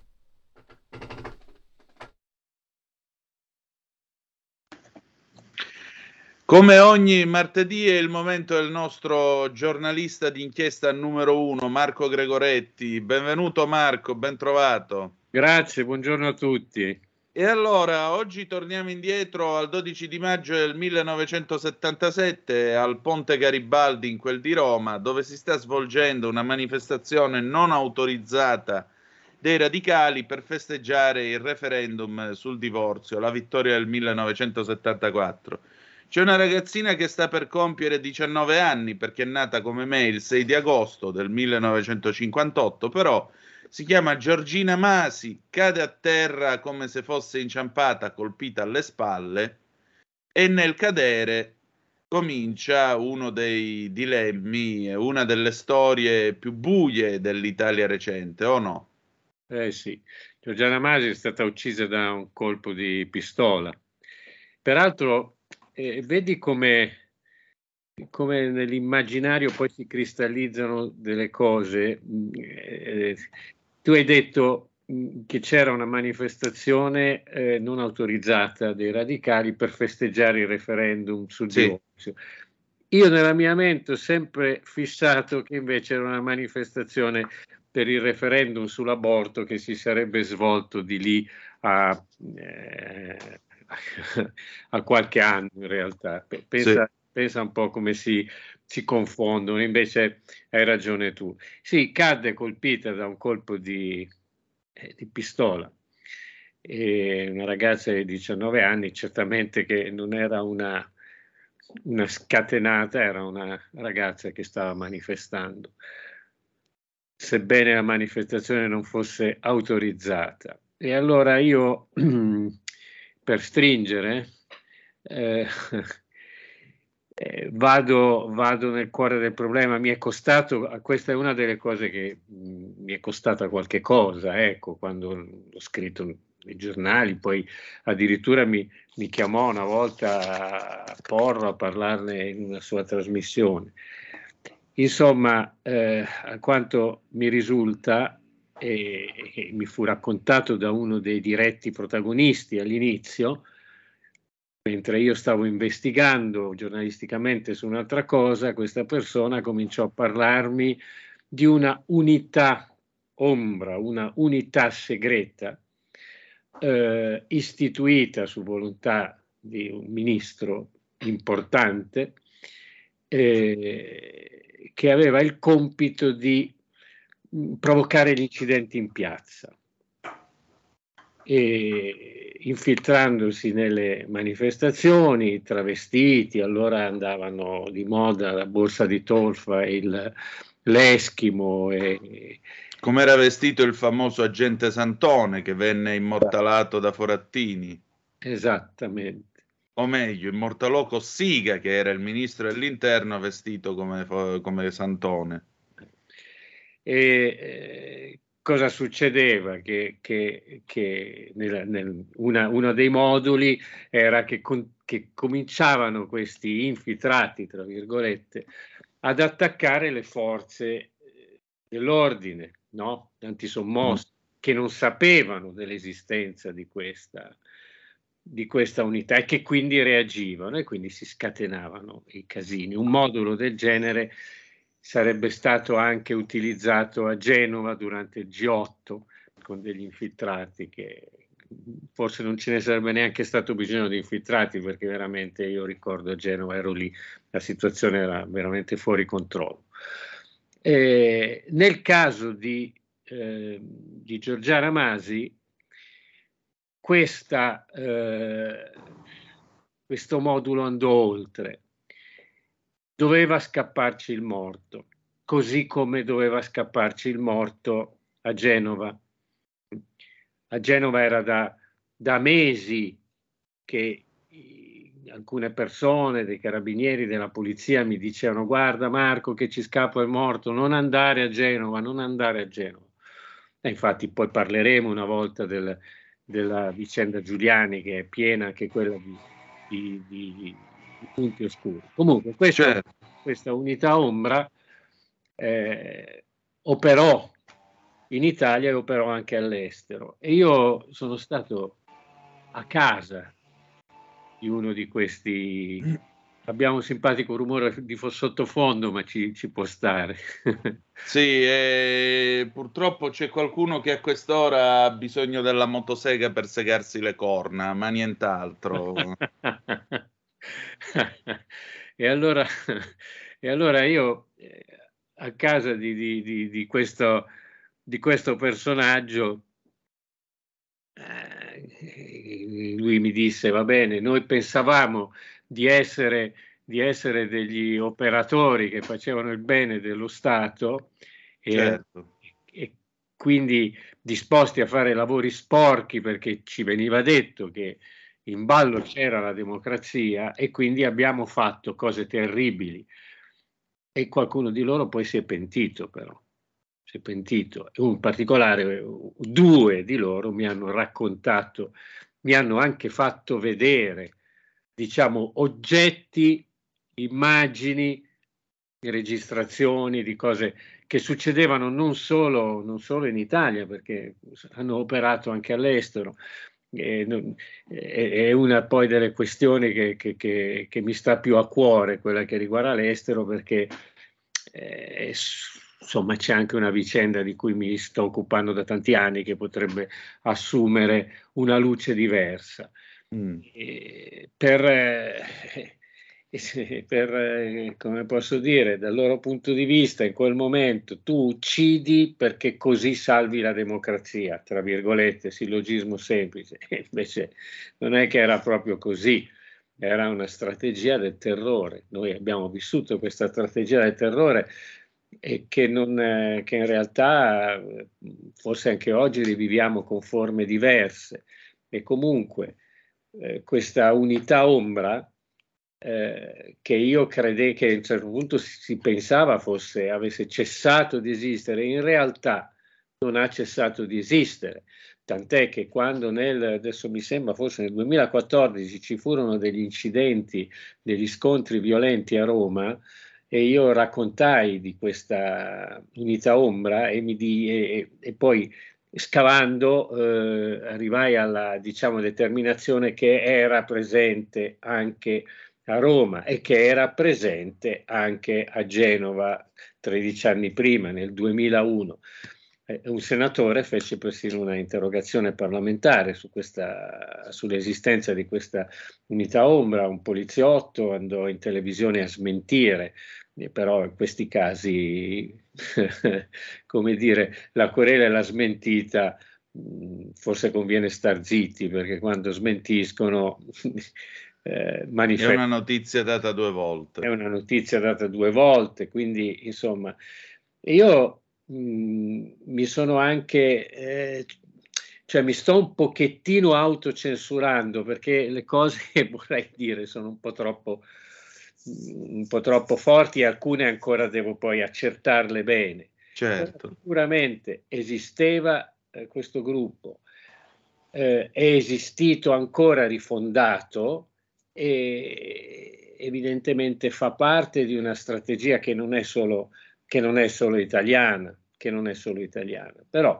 ci sono dei, dei, delle giovani morti innocenti che veramente non, una di queste è quella di Giorgiana Masi, questo poliziotto, ex poliziotto con cui io ho parlato, poi è entrato in apparati diversi, eccetera, e che mi raccontava, aveva proprio i lacrimoni quando parlava di Ilaria, di scusate, di Giorgiana Masi. Masi aveva proprio i lacrimoni perché non riesce quasi a liberarsi da questo peso, non che sia stato lui, ma sa chi è stato, sa chi ha sparato a Giorgiana Masi.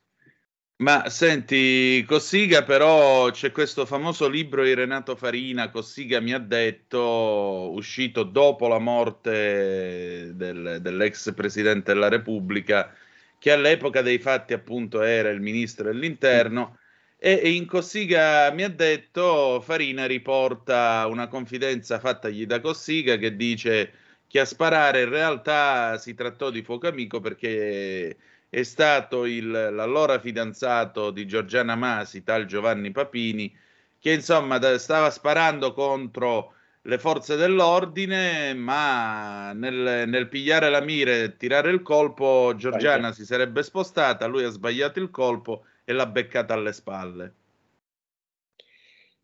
Guarda, guarda io, io, non ho letto il libro di Renato Farini, mm. confesso, sono, sono lacunoso da questa, sì, di questa storia, ho sentito parlare, eh, non lo so, eh, che dire, io, non, non, non ho, io ho contezza su quello che ho detto. Certo. La storia del fidanzato di Giorgiana Masi, cioè, cioè, Francesco Cossiga è un, perso- un grande personaggio, controverso però un grandissimo personaggio, secondo me è stato un Presidente della Repubblica grandioso perché ha, ha sdoganato tanti concetti tabù e soprattutto eh, ha reso un, un, un, servizio rispetto a, non so, la Gladio Rossa, eccetera. Quindi ha, ha raccontato delle cose che, e ha fatto uscire fuori delle verità, però era controverso, aveva una sua doppiezza, aveva una sua doppiezza perché eh,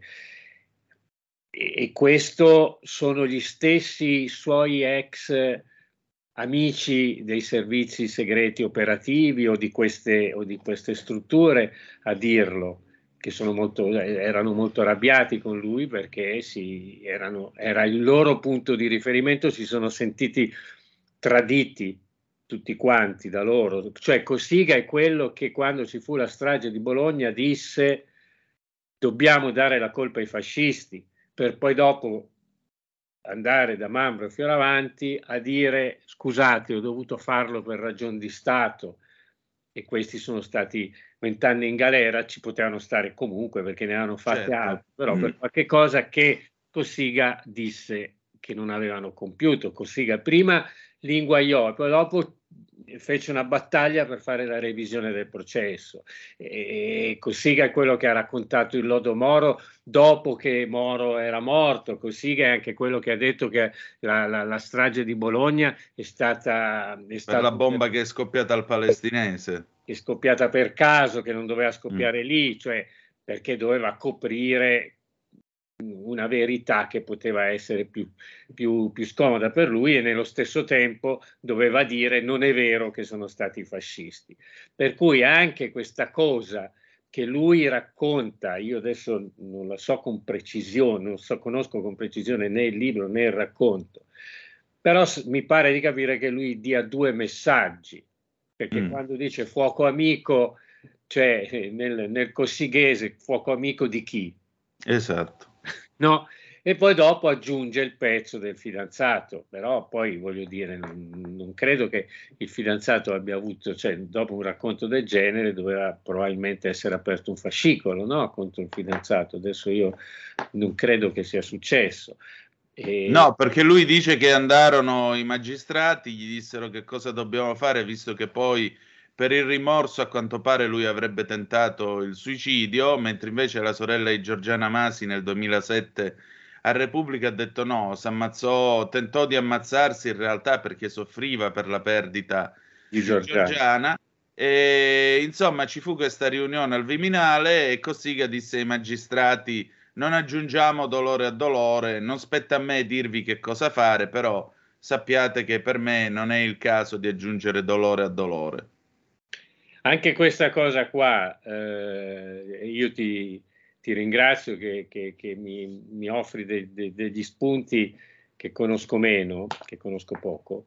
Eh, anche questa cosa la dice lunga perché insomma il rapporto di Cossiga con la magistratura non è stato un rapporto così semplice, io non me la vedo tanto, cioè lui era eh, mi minacciò di, di, di, arrestare tutto il CSM, un giorno si sì. presentò ai carabinieri perché l'avevano convocato senza avvertirlo, lui ovviamente era il presidente del CSM, insomma si presentò con i carabinieri eh, armati, insomma, quindi eh, abbiamo tutti presente il, il suo il suo commento televisivo su, eh, su Palamara, ecco quando Pala, il tonno Palamara. Palamara. Non me la vedo tanto questo amorevole afflato tra magistrati e Cossiga, magistrati che vanno dal Cossiga a chiedergli cosa dobbiamo fare con una magistratura con una magistratura politicizzata, peraltro abbastanza presente anche, anche, negli, anche negli, anni 70, diciamo, no? Ecco, erano negli anni in cui già magistrati come Gerardo Colombo, eccetera, stavano, no? Certo. Non, non, non, lo so, eh, certamente su queste vicende aleggia lo spirito di l'ombra, lo spirito e l'ombra di Francesco Cossiga.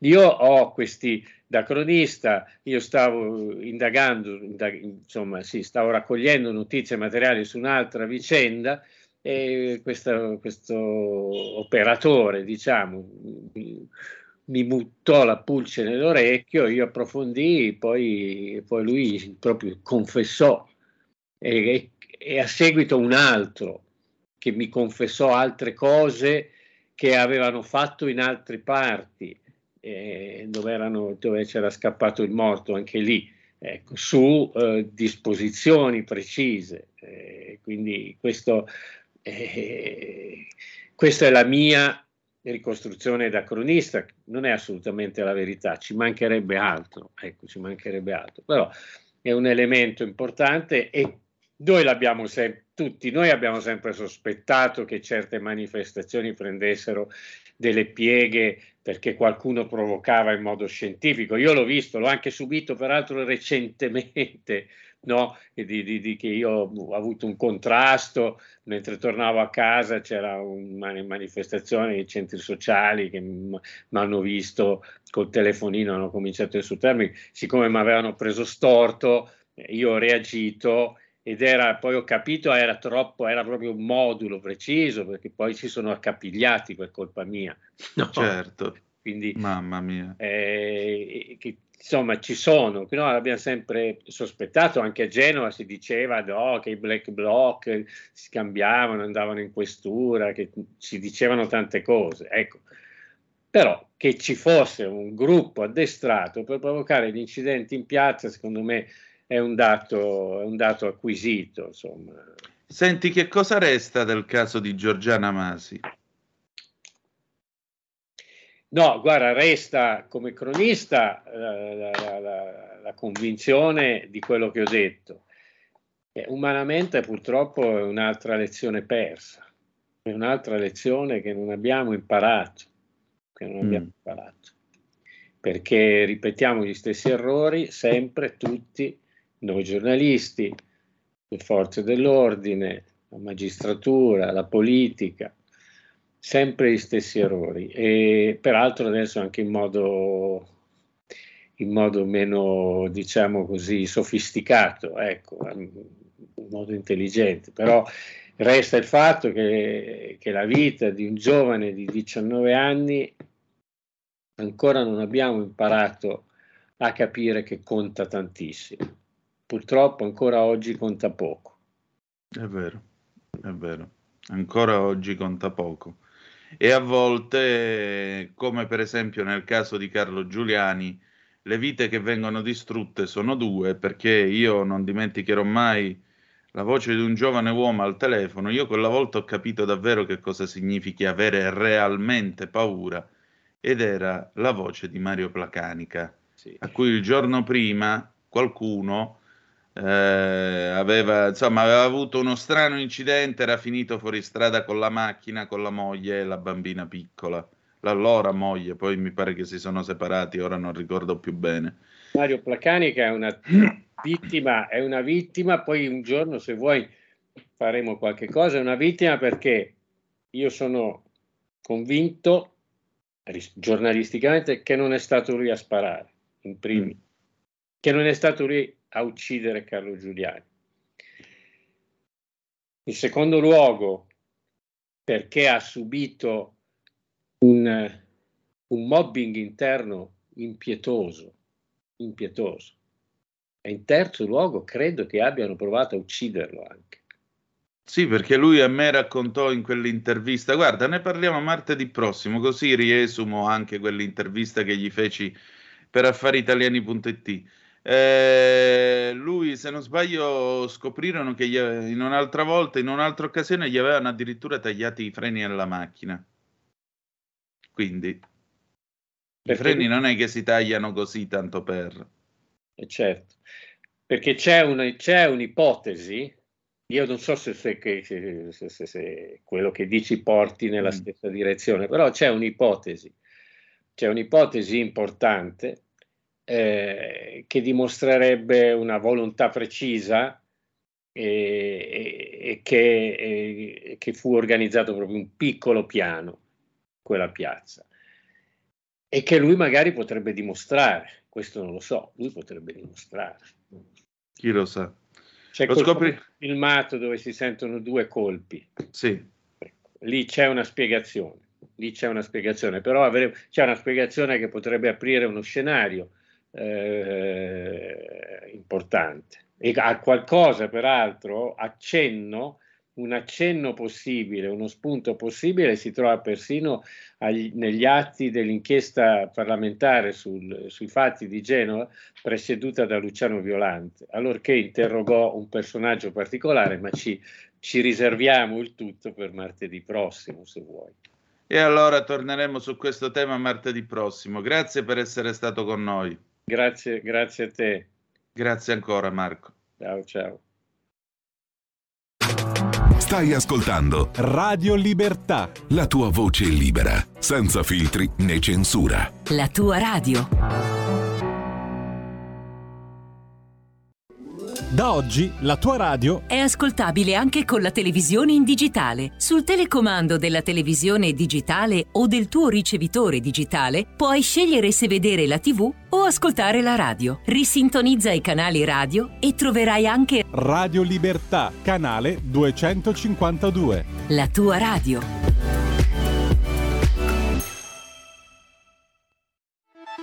Stai ascoltando Radio Libertà la tua voce libera, senza filtri né censure, la tua radio.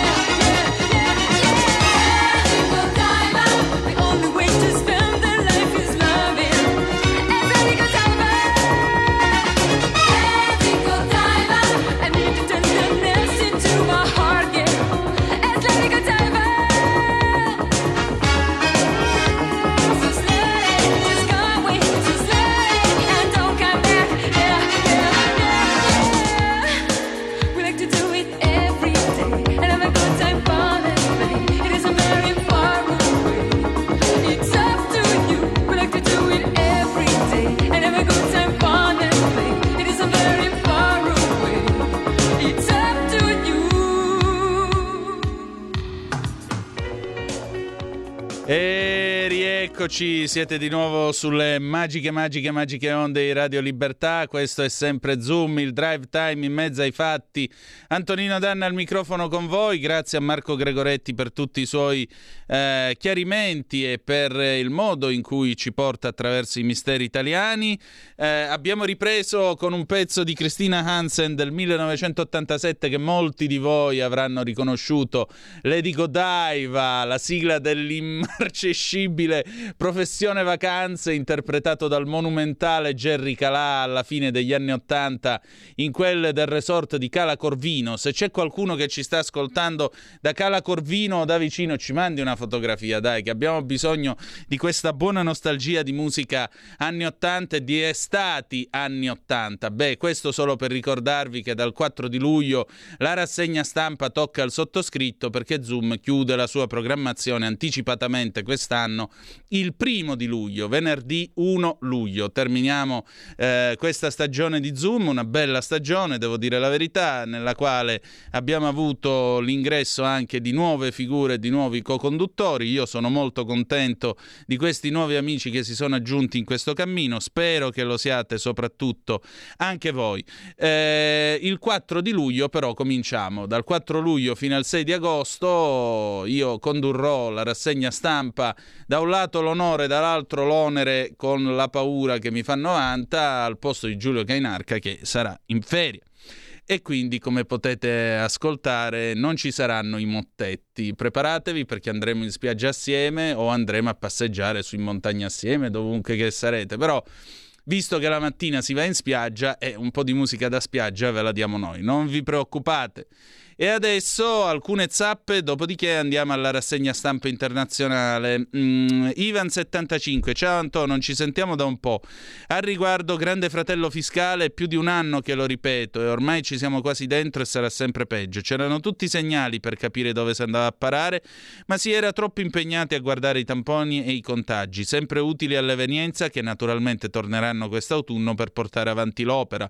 Il passo successivo sarà prendersela col contante. Una volta eliminato questo, col controllo fiscale e sociale saremo in balia di uno Stato che farà di noi ciò che vorrà. Complottismo è scritto nell'agenda 2030 del World Economic Forum di Klaus e eh, finora tutto sta seguendo il progetto alla perfezione. Ivan 75, poi ancora. Uh, Rick Davarese, ciao Antonino, ma uh, Rubbia e Zichichi che hanno affermato che solo il 5% del riscaldamento globale è dovuto all'attività umana, il resto è tutta attività solare. Dove sono finiti? Eh, dove sono finiti? Da parte perché naturalmente è bastata una giovane donna, un tempo dicevano una bambina, oggi una giovane donna che il venerdì anziché andare a studiare si faceva riprendere Skull Strike for Climatet, eh, Greta e quindi adesso abbiamo quelli che sono stati salutati da una certa stampa come il nuovo 68 perché il venerdì anziché andare a scuola a spaccarsi la testa di equazioni matematiche, fisica, biologia, qualunque altra cosa, storia, perché l'uomo è fatto anche di una cultura classica e quella classica e quella scientifica devono costruirlo insieme, beh, eh, questi qui anziché andare a scuola a studiare preferiscono fare la protesta che non esiste un pianeta B. Benissimo, il pianeta B non esiste, però un giorno sarete voi nel posto in cui dovrete prendere decisioni. Poi che farete? Una manifestazione contro voi stessi? E dai, su. Allora, tutto ciò chiarito e premesso, a questo punto andiamo alla parte finale di questa trasmissione, signore e signori, perché? Eh, perché è l'ora di cose dell'altro mondo. Cose dell'altro mondo, la rassegna stampa estera di Zoom. E allora, questa sera che cosa dicono gli altri? La BBC, i colloqui per terminare eh, per, come, per, terminare la guerra in Ucraina al momento si sono fermati, sono entrati in una situazione di stallo mentre entrambe le parti si lanciano reciproche accuse. La Russia dice che l'Ucraina si è praticamente ritirata dai colloqui mentre, mentre Kiev dice che eh, invece... Eh, Mosca non riesce a raggiungere un compromesso. Tra le notizie, un ex colonnello dell'esercito russo parla chiaro nel, alla TV Russia. eh, le principali emittenti della Russia offrono una visione della guerra ucraina che non è non è simile a qualsiasi cosa che viene vista dal, da fuori del, del paese.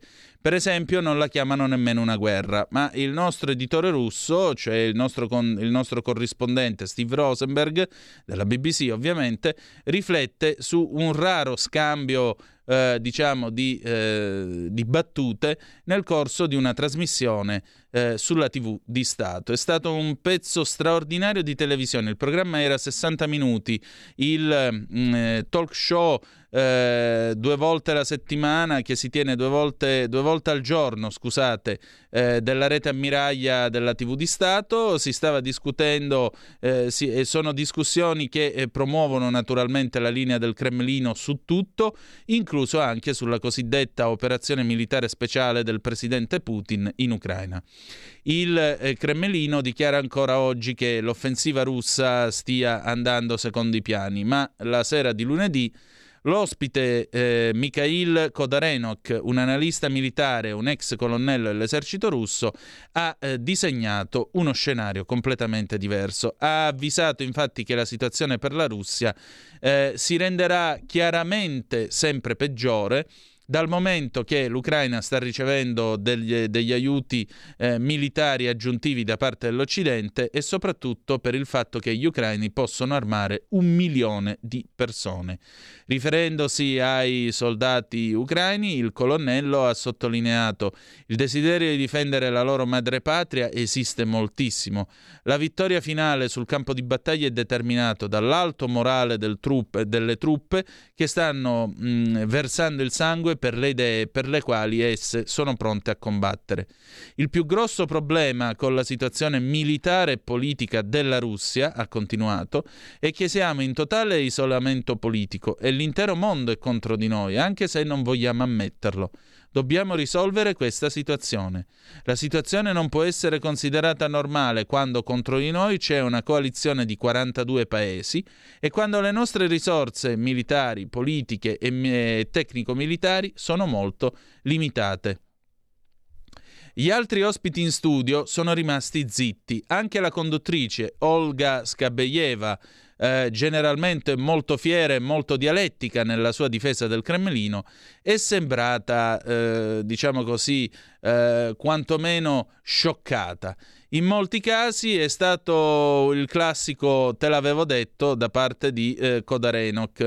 Eh, scrive infatti, ave, mh, mentre in un articolo pubblicato sulla, mh, sulla, rivista militare indipendente della Russia nel febbraio scorso, prima che Mosca attaccasse eh, l'Ucraina, infatti il colonnello Kodare, eh, Kodarenok aveva criticato i falchi entusiasti e i, i diciamo così, e i cucù eh, così eh, astiosi perché avevano dichiarato che la guerra avrebbe vinto facilmente una guerra contro l'Ucraina.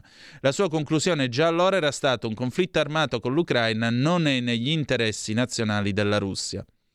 Eh, la critica sulla stampa è una cosa, ma in televisione davanti a un pubblico di milioni di ascoltatori, di spettatori, questo è un altro eh, livello. Il Cremlino è andato avanti eh, nel suo solito modo di controllare lo scenario dell'informazione in questo paese, cioè spegnendo eh, i canali di informazione indipendente in Russia e assicurandosi che la televisione, il principale strumento in Russia per formare l'opinione pubblica, sia sintonizzata e sincronizzata sui messaggi che arrivano dal Cremlino. È molto raro ascoltare tali realistiche analisi degli eventi sulla TV russa, raro ma non unico. Nelle ultime settimane hanno cominciato ad apparire anche in televisione delle visioni critiche. A marzo, in un altro popolare talk show televisivo, eh, un regista russo ha detto al presentatore la guerra in Ucraina eh, disegna uno scenario agghiacciante, ha un'influenza davvero oppressiva nella nostra società.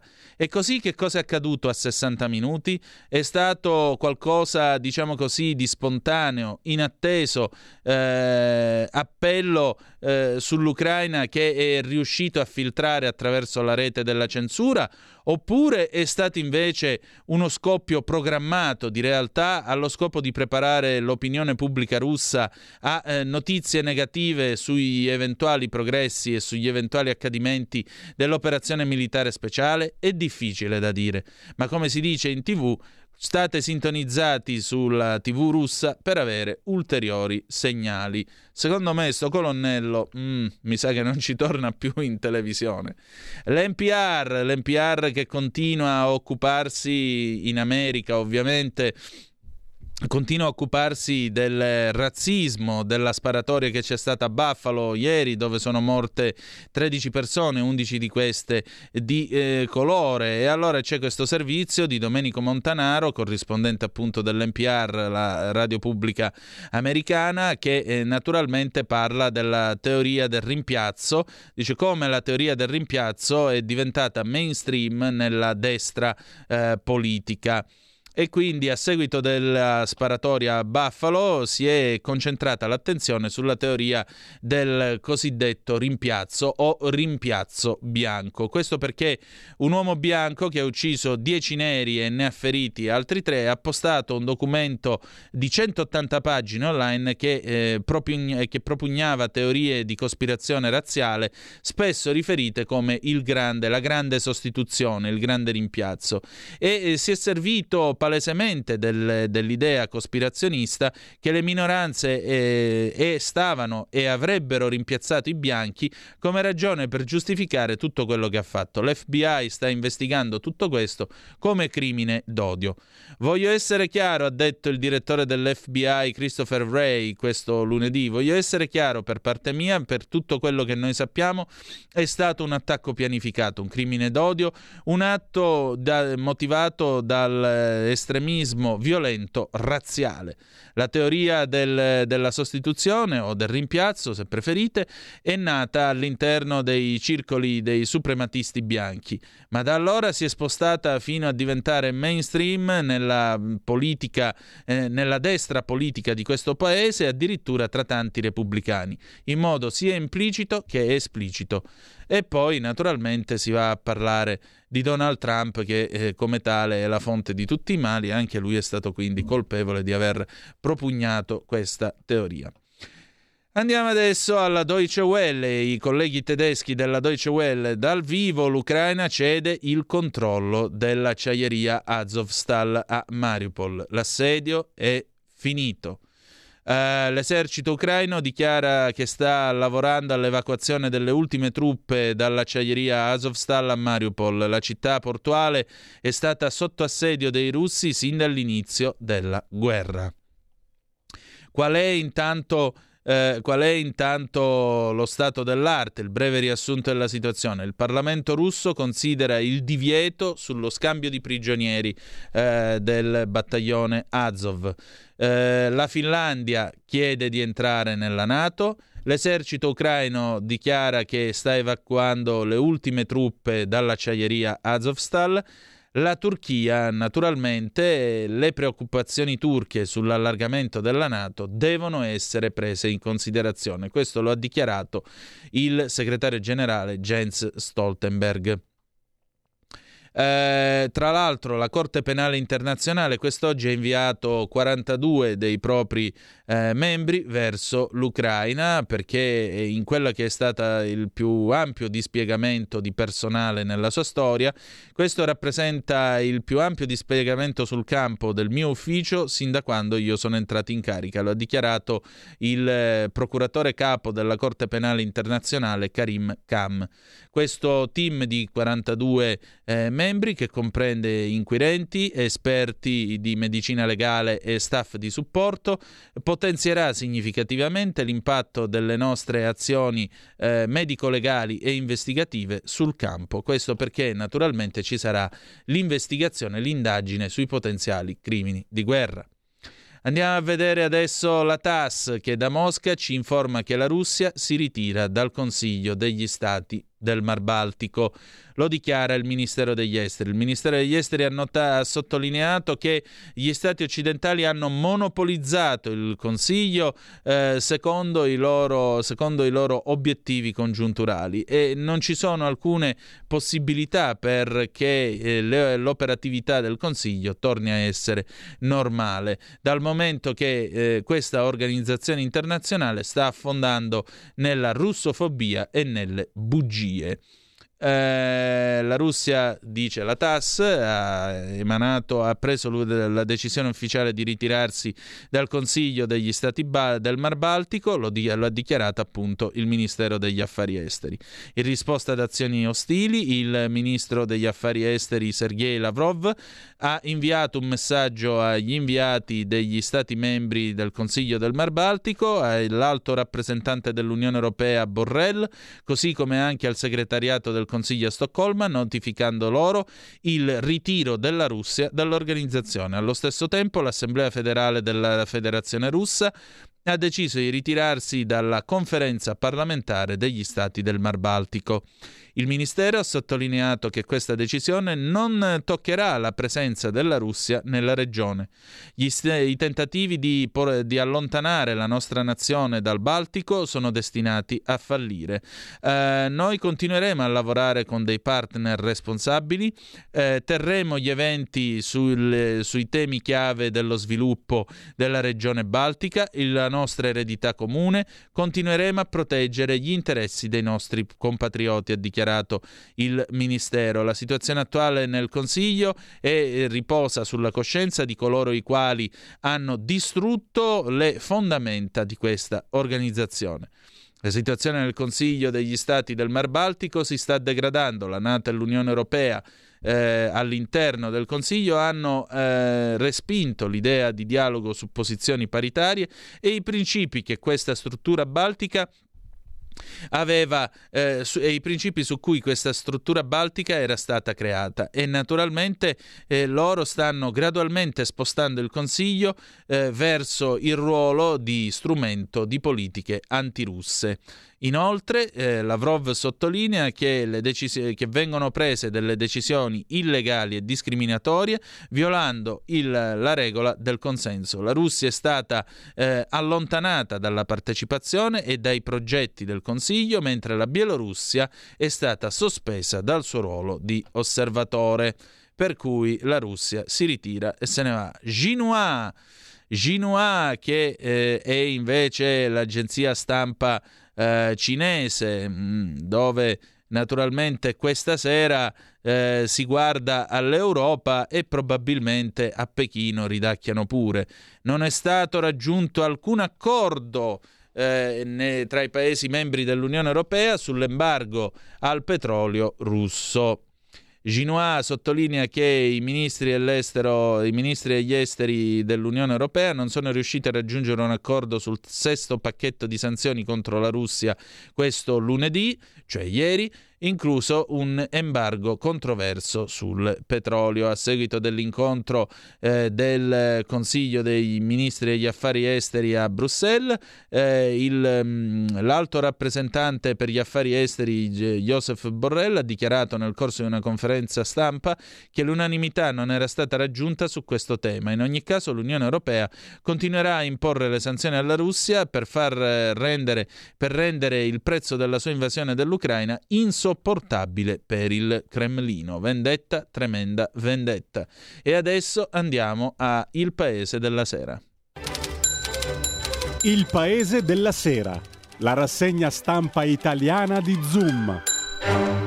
L'ANSA, la guerra in Ucraina, OMS, Mariupol a rischio epidemia di colera. Mosca-Kiev i negoziati adesso sono sospesi. Evacuati 264 militari dall'acciaieria di Mariupol, la Duma russa esaminerà una bozza di risoluzione che vieta lo scambio dei soldati evacuati dall'Azovstal. Sono criminali nazisti. La Casa Bianca fiduciosa del sì unanime all'ingresso nella Nato di Svezia e Finlandia. Kiev attualmente il processo negoziale è sospeso. Il Cremlino, esistenza della Russia, il irritante per l'Occidente. Borrell, se i russi hanno perso il 15% delle truppe, è record mondiale.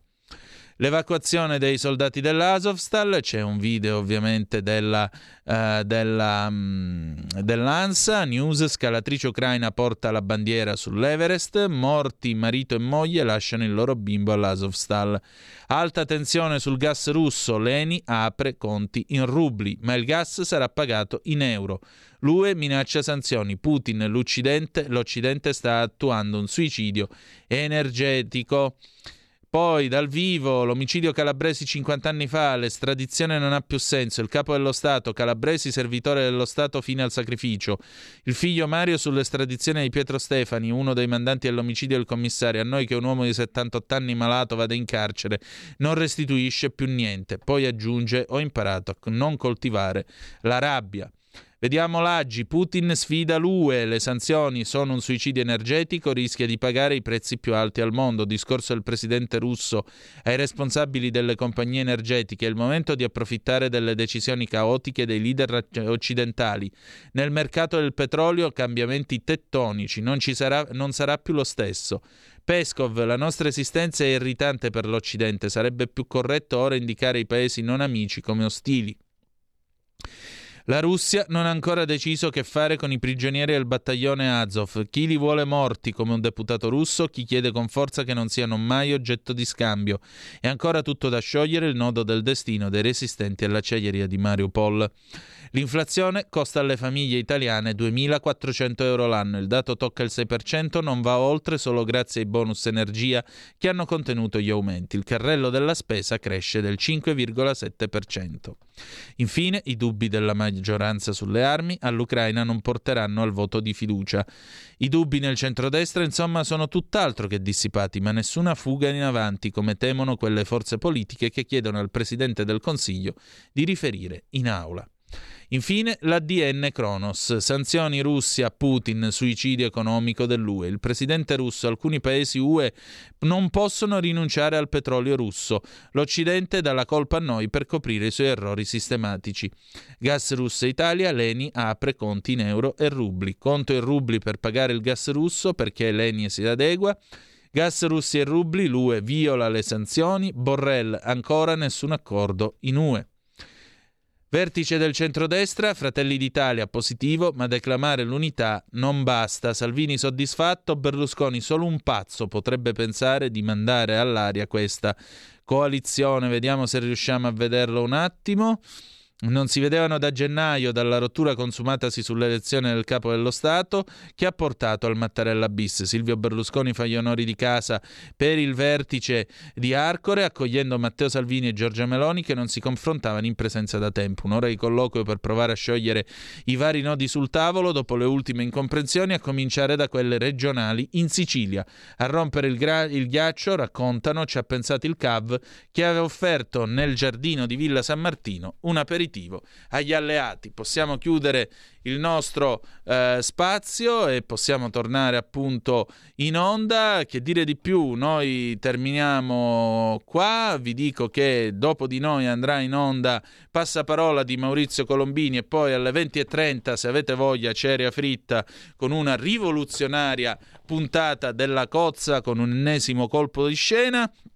Noi chiudiamo qui e ci lasciamo con eh, un pezzo ispirato appunto ai poliziotteschi degli anni 70 questa sera eh, così particolare. Chiudiamo con un pezzo eh, di Giorgio Cascio, La ballata del trucido del 1976 dal film Il trucido e lo sbirro. Noi ci ritroviamo domani alle eh, 18.05 trattabili, se volete, se vi fa piacere, sulle magiche, magiche, magiche onde di Radio Libertà. Grazie per essere stati con noi e ricordate che the best is yet to come, il meglio deve ancora venire. Vi ha parlato Antonino Danna. Buonasera.